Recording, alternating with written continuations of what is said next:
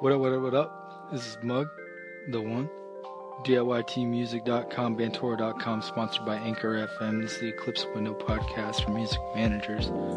This is a quick one, and it's just because I think in such a short amount of time, I could save a lot of people a lot of time and a lot of effort that could be put into other things like uh, cooking a good spaghetti dinner for your friends or um, seeing your kid a little bit more.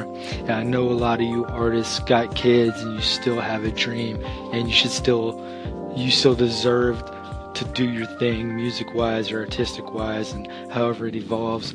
So, what I'm going to talk about real quick is bad press and the old adages there's no such thing as bad press or bad publicity or something like that. And maybe that's true, maybe it's not. I mean, look at what you got going on uh, government wise right now at the time of recording this, but we're not going to talk about that. What we're specifically talking about is why waste your time trying to get press from places that don't really matter. It's hard to tell what matters and what doesn't, but you should definitely have some sort of press game and social media is now like a gray area of advertising promotions and press and you can control your entire voice. The thing behind publicity is your voice and what you really stand for and since you have social media to be a permanent platform to say what you think what your band thinks or what you stand for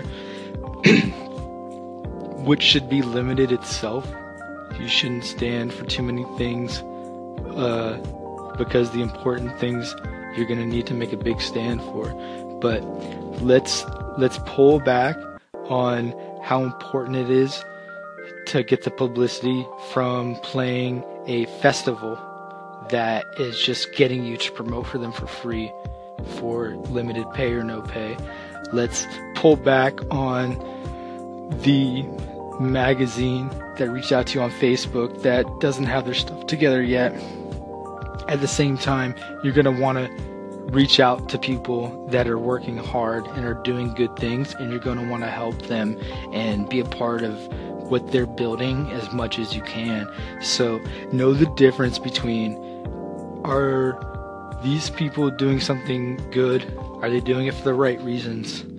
And less your exposure, what you'll get from it. It's great to have a write up in print press in the Chicago Tribune if you're from Chicago. But if you're clawing tooth and nail to get on some blog from some e-zine, which I don't think that's a thing anymore, even. Um, if it is, they shouldn't be calling themselves e-zine. I, I promise you that but um, are you clawing to the nail to try and get on something that's not going to last a while or that doesn't have a lot of exposure or doesn't have a lot of credibility? And do not confuse exposure for credibility. If something only does one piece a week but it's really great you really like it dive in. Let them know you want to help them however you can whether it's uh, exposing their e-zine or their blog or their podcast. Let them know you're down for it. Uh, don't ask for anything. The best way to build is to not ask for anything, is to just help.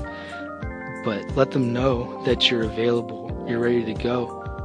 Uh, what your setup is, that you can help them out with that. So um, be careful what you value don't value exposure as much as the quality of the content and the quality of the person at the helm. Uh, any questions, let us know. No promo. Uh, holler. Sponsored by Anchor FM. DIYT Music Bantora. Sorry for the plug. Holler.